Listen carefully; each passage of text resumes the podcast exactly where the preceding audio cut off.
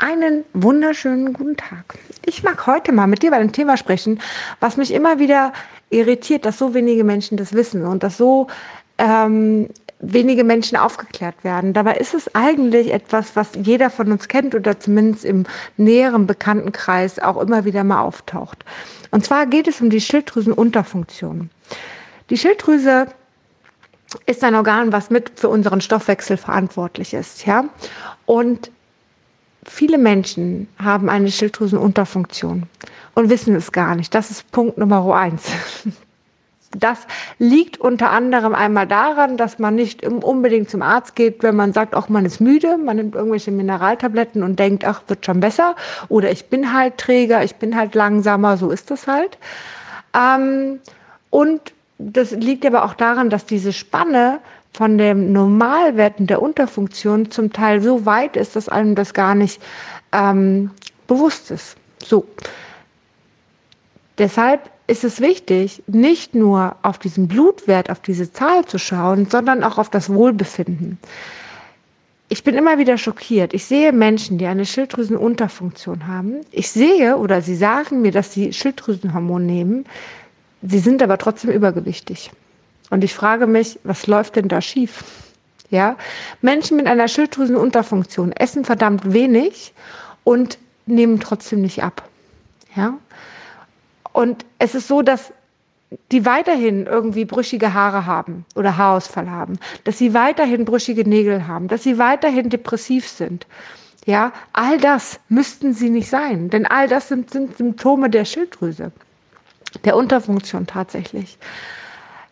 Zeitweise liegt es daran, dass sie vom Arzt nicht richtig eingestellt werden. Denn, wie gesagt, es geht nicht nur um den Wert, sondern es geht um das Wohlbefinden.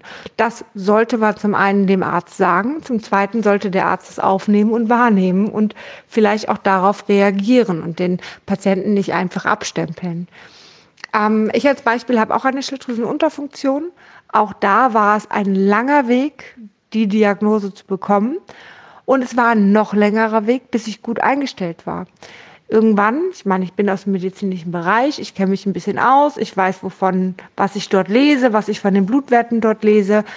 Ist ja mein Hauptberuf eigentlich mit gewesen, lange Zeit, mein Lehrberuf, so könnte man sagen. Ähm, es ist einfach so, dass ich denn irgendwann gesagt habe, so, und ab jetzt bestimme ich, wie viel Milligramm vom L-Tyroxin ich nehme. Und ich gucke, wie es mir geht. Und ich passe selber an. Und mit meinem Arzt habe ich den Deal, dass es okay ist. Solange wie ich nicht in die Überfunktion rutsche, können wir das so belassen. Und damit fühle ich mich am besten. Ich habe auch zeitweise mal, da bin ich abgerutscht. Und ich dachte, warum habe ich denn jetzt Suizidgedanken? Schilddrüsenhormon zu tief. Ja, oder... Ähm, ja, total schlapp und konnte mich kaum bewegen und jeder Gang irgendwie war mir zu anstrengend und auch nö, ich bleib jetzt hier mal sitzen für die nächsten fünf Stunden. Ja, all das ist im Endeffekt das, die Schilddrüse, das Schilddrüsenhormon, was zu tief ist. Und auch wenn man gut eingestellt ist, ist es trotzdem so, dass man ab und zu zu wenig hat. Und das liegt an folgender Sache. In der Im Beipackzettel steht, dass man zwei Stunden nach Einnahme des Schilddrüsenhormons kein Kalzium zu sich nehmen darf und fünf bis sechs Stunden danach kein Eisenpräparat zu sich nehmen darf.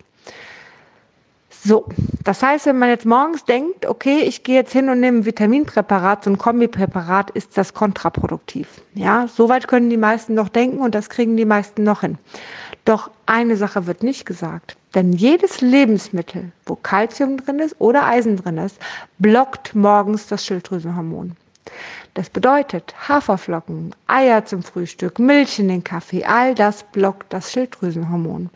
Und in dem Moment halt ist es nicht gesagt, wie viel es blockt, aber es blockt einen Teil. Ja, und somit ist die Einnahme, die man morgens gemacht hat, eben nicht mehr wirklich da für den Tag. Und wir sind weiter schlapp, wir denken negativ, wir haben vielleicht Depressionen auch oder depressive Verstimmungen, Suizidgedanken oder, oder, oder. Ja, oder kommen einfach nicht in die Pötte oder nehmen einfach zu, obwohl wir kaum was essen.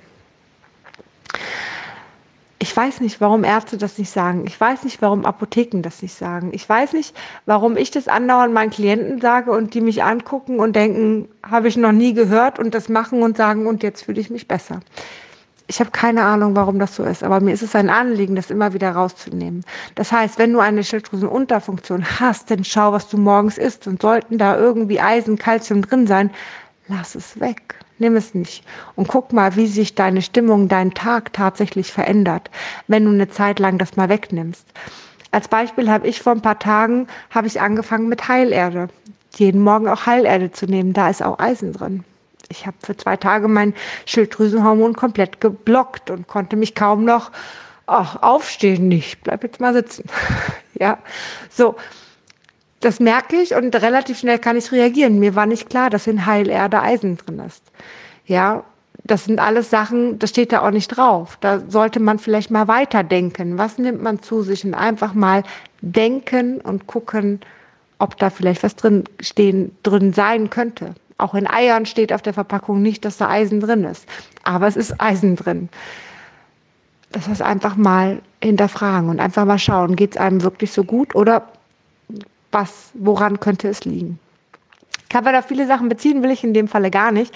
Solltest du eine Schilddrüsenunterfunktion haben und dazu noch Fragen haben, das war jetzt schon recht ausführlich, aber es kann sicherlich noch ausführlicher gehen, dann schreib mich an, das würde ich dann ähm, so machen, gerne, ich weiß nicht, ob hier, ob ich das wirklich sehe, aber wenn du auf Instagram meinen Account ähm, findest und mich dort anschreibst, werde ich auf jeden Fall ja, dir antworten und werde es auf jeden Fall sehen. Oder du gehst auf meine Homepage, auch die findest du, glaube ich, hier und kannst mir auch gerne dort im Kontaktformular mich anschreiben und dann kann die Kommunikation stattfinden. Sehr schön. In diesem Sinne wünsche ich dir einen wunderschönen Tag.